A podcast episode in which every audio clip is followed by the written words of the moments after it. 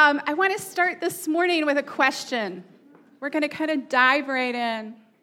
What do you want?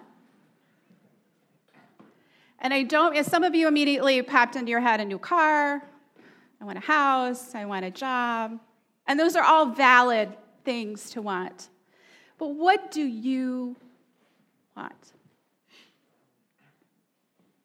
Some of us are in a position where we are so weighed down by anxiety or depression or addiction that we, we don't even pray, we're just crying. And what we want is out from under that oppression.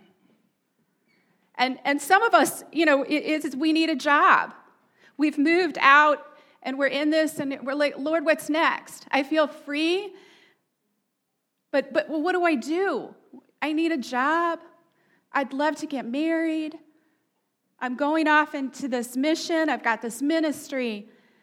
I, I need all these things. What I really want is for you to provide what I need right now and figure out this life of mine. And, and we feel like we're kind of stuck in this cycle of just looping.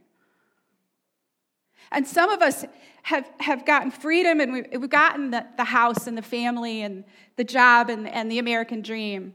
And now we're under the weight of this responsibility. And what we want is to know we're enough, that we're not going to crush under the weight of it. We've gotten what we've wanted, but it, it feels like it might be too much. So, what we want is you to infill us with your spirit, your power, your strength that we can handle the weight. So, I want you to keep that question in mind as we walk through this. What do you want? Because what we're going to talk this morning about is God is our provider through the lens of the Exodus. It's that epic story that, that scripture really repeats over and over and over. That the story of Exodus is one of those core archetypal stories where God delivers his people and they wander through the wilderness and then they get to the promised land. So we're going to look at God as our provider through that lens. Best way to understand that, and this is from what Ryan said last week as he started out our series the best way to understand the Israelites that walked through the wilderness is to treat them as they were products of an Egyptian culture. They had been there for 400 years. There's no, there's no way it hadn't impacted them and gotten into their thinking and how their families ran and how they went through life. And God calls them out of, out of Egypt and set about restoring them to what they were called to be from the very beginning, and that is His people. You see, they had been slaves in Egypt for 400 years. Within a matter of months, Moses arrived, God moved, and they were delivered only to walk into the wilderness. They had to learn what it meant to be God's people and how He provides, how He would sustain them. And as Ryan said last week, this process of learning and getting the Egypt out of them, it didn't happen overnight. It wasn't an easy process. Probably getting them out of Egypt was much easier than getting the Egypt out of them. And how many of us, God has delivered us out of a situation, out of a maybe a, a rough family that we grew up in and, and changed our thinking and got us out of that, and but that's still in us. And we need to get it out of us. Whether it's our American culture or whatever our family culture was, we need to get that wrong thinking out of us. We're going to look at three snapshots of the the Israelites as they go through this process of learning how God is their provider. They were slaves. They, they started out, as, as Ryan went over, we're going we're gonna repeat the story a couple times because it's so huge. Um, they were slaves, but what happened was, remember Joseph? And, and they went to Egypt to get food. And Joseph was Pharaoh's right hand man, so he brings all his family back into Egypt. and they settle there. And there are about 70 of them at the beginning of the book of Exodus. But they grew. And they, by the end, they, but when they were delivered out of Egypt and went into the desert, there was probably two and a half million of them. And over this time, they became slaves. How did that happen? We're not 100% sure, but what it looked like is that Pharaoh started to panic because this group of people that started at 70 were flourishing. See, they were still God's people even though they were in Egypt. And they started flourishing, and there was more of them, and they became fruitful and they multiplied. And he got scared that they were going to become enemies or align with an enemy and take over. This was a new Pharaoh, forgot about Joseph. This Pharaoh didn't know Joseph. So eventually, what he does is he makes them slaves. So actually, it was almost like within their own country. Pharaoh came in and said, Okay, you are no longer just people in our country, you are now our slaves. And made them slaves, almost like prisoners of war. And they became the lowest of the low. But they still were fruitful and multiplied. So he asked the midwives, when the babies are born, kill all the male babies. But the midwives wouldn't do it. They said, These Jewish women are so good at giving birth, they go so fast. By the time we get there, the baby's born and we can't do it. So Pharaoh then said, Every baby boy gets killed. And things became harder and harder and harder for them. There was no end in sight and no way to get out from under this. During that long period, the king of Egypt died. This is the king of Egypt um, who was king while Moses was growing up. The Israelites groaned in their slavery and cried out, and their cry for help because of their slavery went up to God. God heard their groaning and remembered his covenant with Abraham, with Isaac, and with Jacob. So God looked on the Israelites and was concerned about them. In Egypt, the people had to get the God's attention. They had to perform rituals and prayers and magic. And they had to make sure they weren't mad at them. And they had to say, okay, we're going to give you this. Please don't be mad at us. Please give us rain. Please, please take care of us. It was an intricate polytheistic system. There were gods for everything. It was very complicated. And only the Pharaoh and his queen and the priests and priestesses were allowed into the temple. So no one was allowed near the gods in Egypt. But let's look at this again. Do you notice they did not cry out to God? It doesn't say they cried out to God. But he heard them. And he remembered his promise. And he looked and he was concerned for them. That word for concern means to intimately know them. They didn't have to jump up and down to get the God's attention. They didn't have to do magic and rituals and figure out which God to go to. The, their God, Jehovah, saw them, heard them, looked at them, and was compassionate for them. God didn't provide deliverance because of anything they had done. He was already working on their behalf. God simply loved his people, had compassion on them, and was faithful to the promises he had made hundreds of years ago to their forefathers. So, what about us? They had to unlearn the fact that they had to get God's attention, they had to get it all right, they had to ask for help in the right way, get the right formula, and realize that God loved them as they were, that He was going to swoop in and He was going to deliver them simply because He loved them. What about us? What do we carry? Our culture believes God helps those who help themselves, which is not in the Bible, by the way. Some of those surveys, you, you wouldn't believe how many people think it is. And mind over matter works. And if you're stuck or bound in your circumstances, you must not be trying hard enough.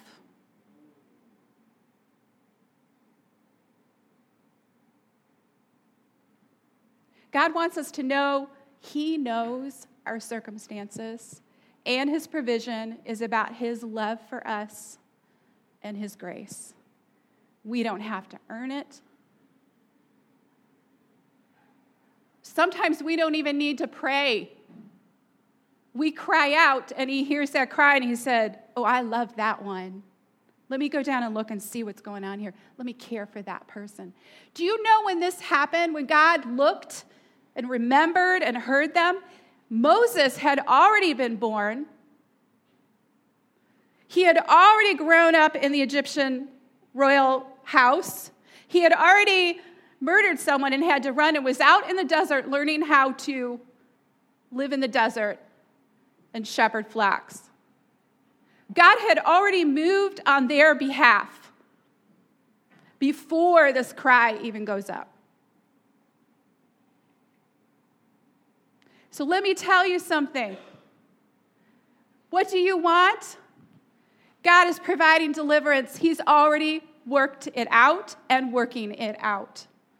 He already sent a Savior who defeated depression and defeated death and defeated anxiety and defeated addiction. He already defeated it, and He is out moving pieces to bring your deliverance. He's already providing that for you. That's the kind of God we serve. Let's look at snapshot number two. So, he delivers them. He takes them through the Red Sea on dry land. He gets them away from the Egyptians. The Egyptians go in and they're all drowned. Israel gets away. And where do they go? Whoa, we're delivered. Moses got us out. Here we go. Two and a half million of us, plus some Egyptians that went along, into the wilderness. I don't know about you, but how many times has God delivered us from a situation and, and then now we feel like we're in the wilderness? We feel lost and scared and we don't know what to do because everything's so unfamiliar and we start wandering. But why the wilderness? Why did God take them into the wilderness? Why not take them right into the promised land? Because that's what I want. That's what I signed up for. Why? Seven times he tells Pharaoh, Let my people go so that they may worship me. God said, tells Moses, Go tell Pharaoh, let my people go so they may worship me. He said it seven times.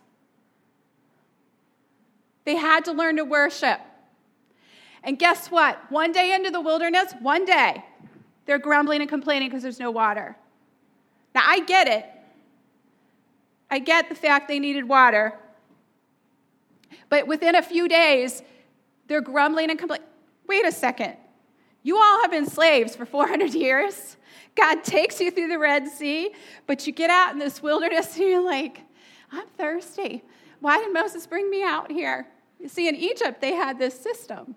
They had all kinds of irrigation off the Nile in this system, that they had water readily available. And then a month in, we're complaining about food. They had brought food with them. But about month in, it starts to wear out or run out.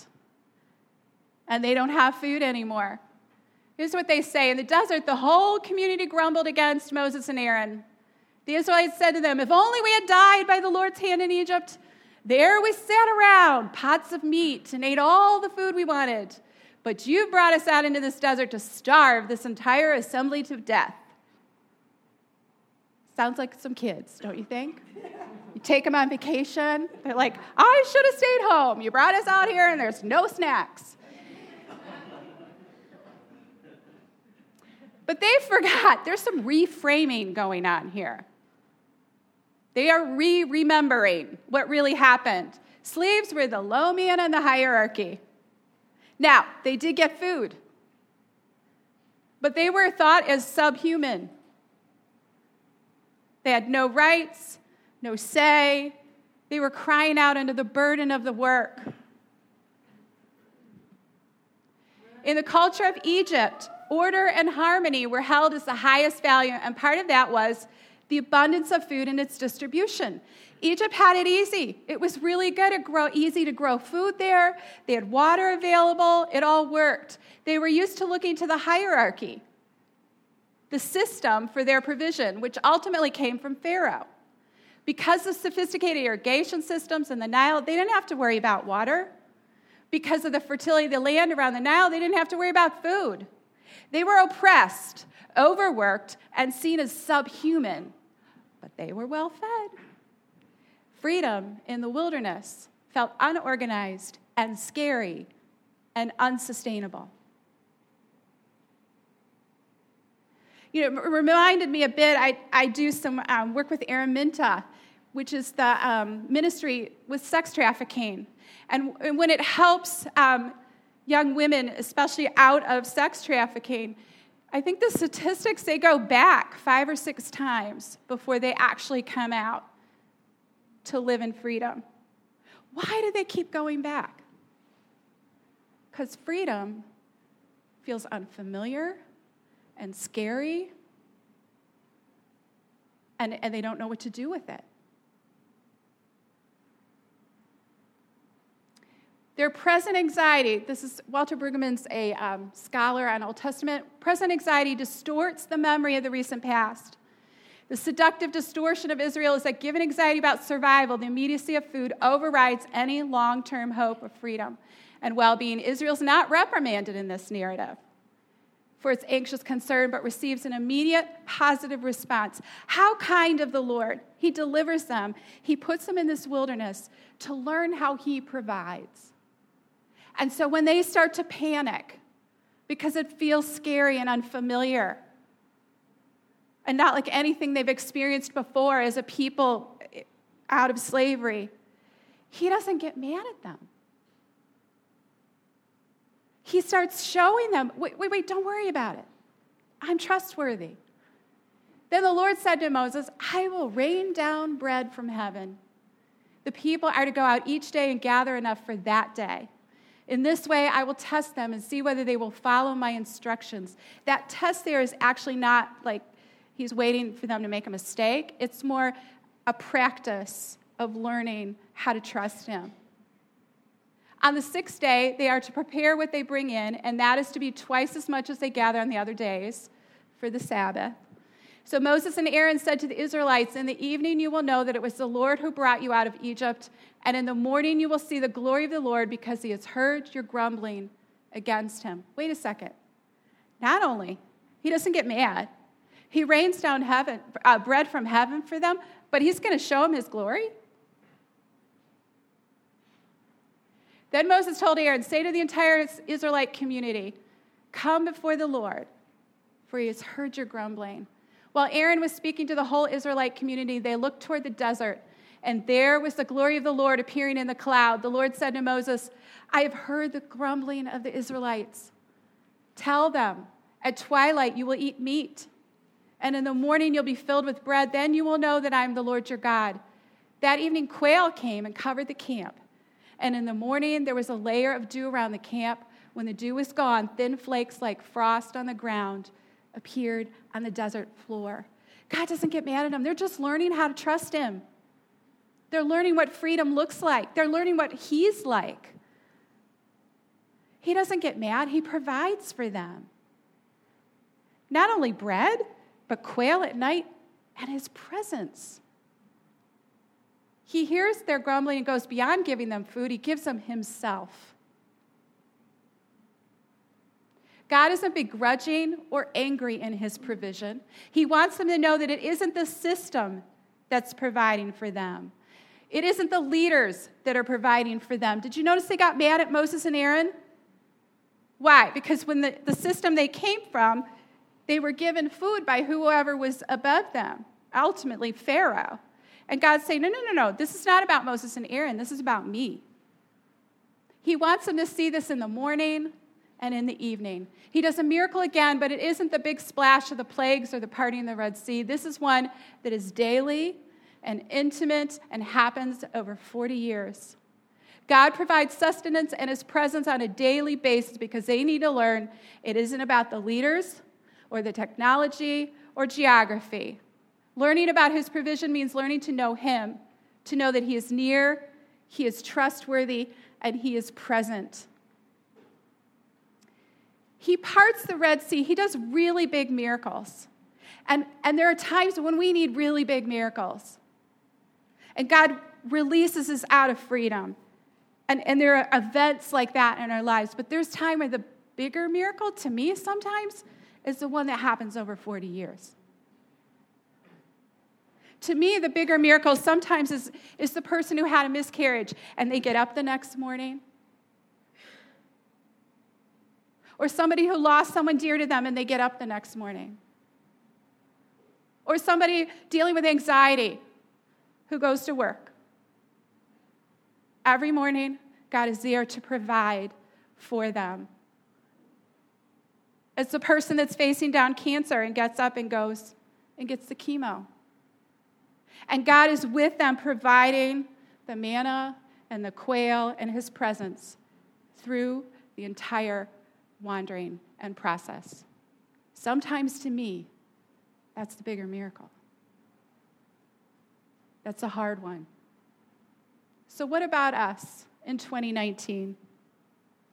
In a recent Pew Research study, 77% of Americans said that the American dream meant having the freedom to choose to live however you want. When we have a need, we want it met immediately, when and how we want it. And many times we, we get what we want immediately, how and when we want it. We want a Starbucks, we go get a Starbucks. I personally know where all the drive throughs are because I don't even want to have to get out of the car for my Starbucks. We want to Amazon, we get us a package, we can get groceries to our door, we can get everything we want immediately, how and when we want it. And sometimes God's saying, Come, come with me. What you need is me.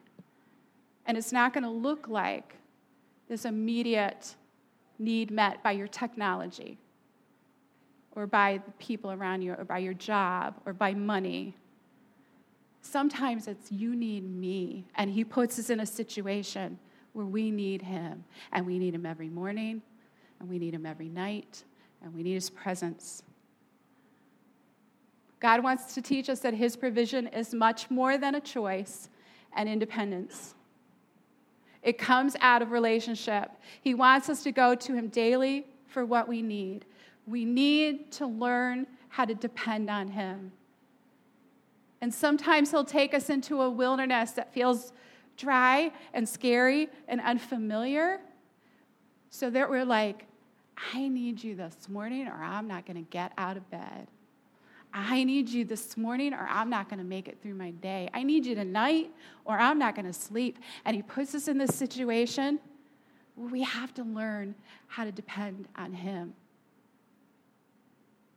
And you know what we get? Are looking, we get Him. And people, let me tell you, His presence will sustain you through anything. And it is precious. And it is the greatest gift and the kindest gift He could ever give us. So, what do you want? Because God is providing his presence. And it's not something you earn. It's not something that you that you work for. It's not about a formula getting it right. It's about putting your hands out. God, I need you right now. Let's, let's look at scenario three. So they wander the desert at this point for two years. God's teaching them his commands, his laws. He's trying to create a community out of them. He's teaching them how to depend on him, that he is their provider. And they get to the promised land. Here it is. We're going into Canaan. And they send 10 spies in. 10, or 12, sorry. And 12 spies come back. And two of them, they're like, you're not going to believe the size of the grapes they got in there. It's flowing with milk and honey. We got olive trees. We got grapes. We got grain. But 10 of them said, You are not going to believe the size of the giants in that land. There is no way we can go in there and take over. So God said, I guess they're not ready yet. I guess they're too scared. They're not ready. They haven't learned enough in the wilderness. So they end up going around that wilderness for another 38 years, total of 40 years, until a whole generation dies off that had Egypt in them. And sometimes when God wants to get Egypt out of us, there's a whole part of us that we have to let go, that we have to set down, that we have to let die before we can get into the promised land. So see your wilderness as a gift. Because sometimes it's about dying to things, it's about letting things go so that we're ready for the promised land. Because if he had let them go in then, they would have collapsed under the weight of it. They weren't ready. So they started to wander. But then he tells them, All right, when you get to the promised land, here we're ready to go in. He said, Observe therefore all the commands I have given you today, so that you may have the strength to go in and take over the land that you're crossing the Jordan to possess, so that you may live long in the land, swore to your ancestors to give them and their descendants, a land flowing with milk and honey. He's like, Okay, here it is 40 years of wandering. We're going to go in this time, and we're ready to go and you're crossing to possess the land that he promised. The land you are entering to take over is not like the land of Egypt, from which you have come, where you planted your seed and irrigated it by foot as in a vegetable garden. But the land you are crossing the Jordan to take possession of is a land of mountains and valleys that drinks rain from heaven. It is a land the Lord your God cares for the eyes of the Lord your God are continually on it from the beginning of the year to its end. So if you faithfully obey the commands I'm giving you today to love the Lord your God and just serve him with all your heart, with all your soul, then I will send rain on your land in its season, both autumn and spring rains, so that you may gather in your grain, new wine, and olive oil.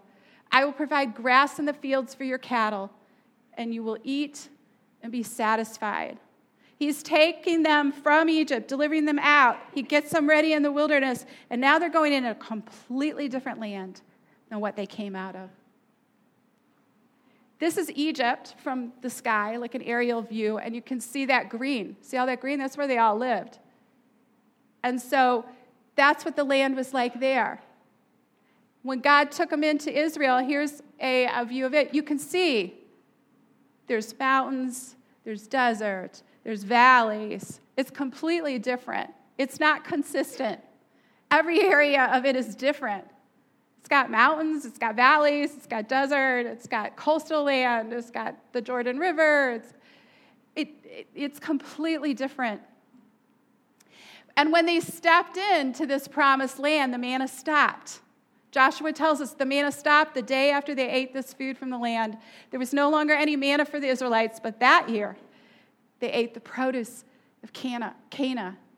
So God has taken them out of this. He doesn't, they don't need the manna anymore. They don't need the quail anymore because now they're going into a land where they're going to farm it and work together to produce.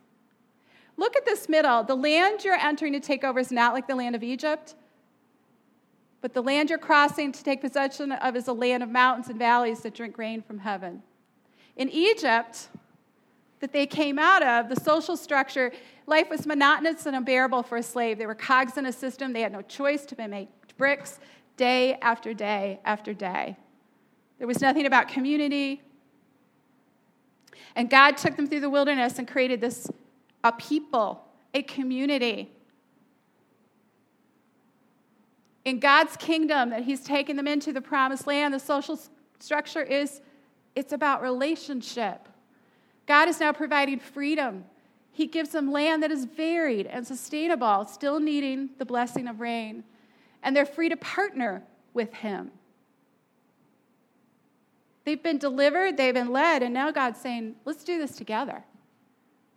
They are to subdue the earth as a community, as the people of God, some shepherding, some growing olives, some grain, and some wine. His provision is coming through the community and partnership with Him. Look down here. What was the command to follow? To love the Lord your God and serve Him with all your heart. We no longer have this triangle hierarchy, but we have this relationship based social structure where the whole point is to put God in the center and get as close as you can to Him.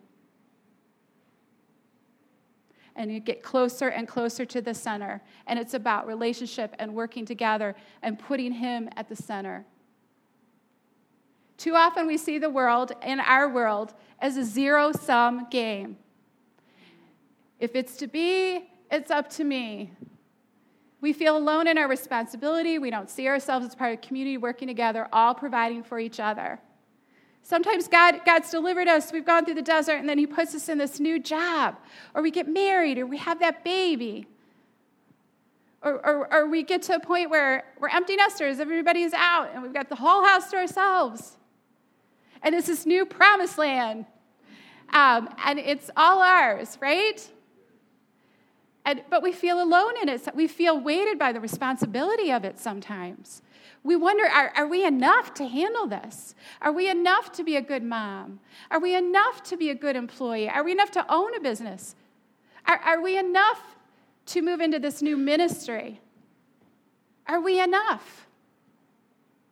It's not just up to you. You are not alone in this. God sees us as His church his body, all using our gifts to express his love, to provide for one another. He wants us to partner with him and with each other. We are in this together. We are not alone.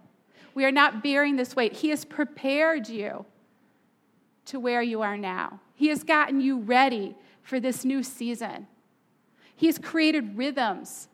Do you know they put the manna and started, they put the manna in a jar inside the Ark of the Covenant when they built the tabernacle, which is where they worshiped. And so that manna never uh, rotted or disappeared, it stayed in there. But it was a reminder of the rhythms that they learned to go to God for everything. And then when they went into this part of responsibility and partnership, they still remembered that relationship that they needed of dependence. So let me ask you again what do you want? Because He is providing community for you. You're not in this new season alone. This psalm was written much later about this era. He said, I removed the burden from their shoulders, their hands were set free from the basket. In your distress, you called, and I rescued you. I answered you out of a thundercloud. I tested you at the waters of Meribah. Hear me, my people, and I will warn you. If you should only listen to me, Israel, you shall have no foreign God among you. You shall not worship any God other than me. I am the Lord, your God, who brought you up out of Egypt.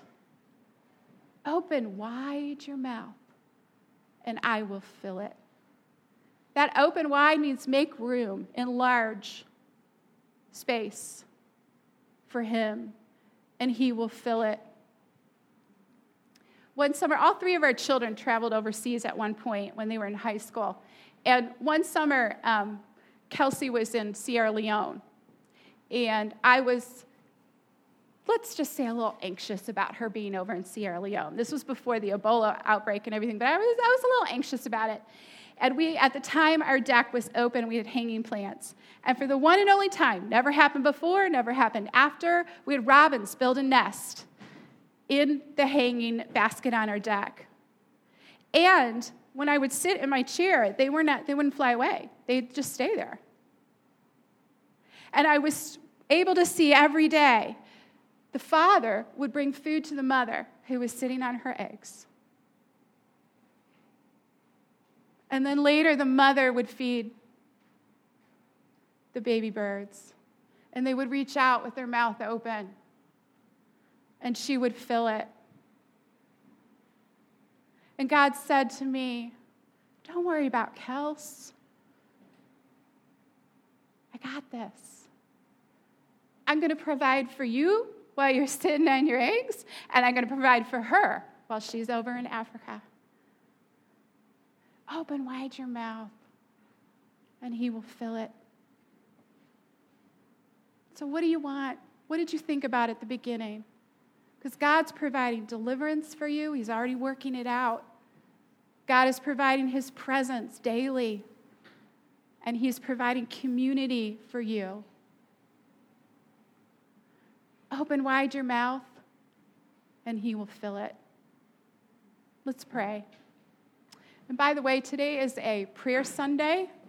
So if, if what you wanted is something that like stirred something in you and you want to pray with someone about it, um, they'd be happy to do that. And if you have any questions, you can text them to Mark's phone. Let's pray. Father, we thank you for your provision.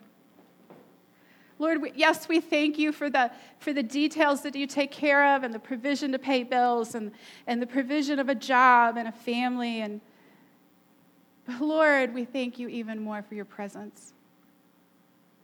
We thank you that you are with us and that you fill us morning and night. I pray that each one here would know that and see it and feel it.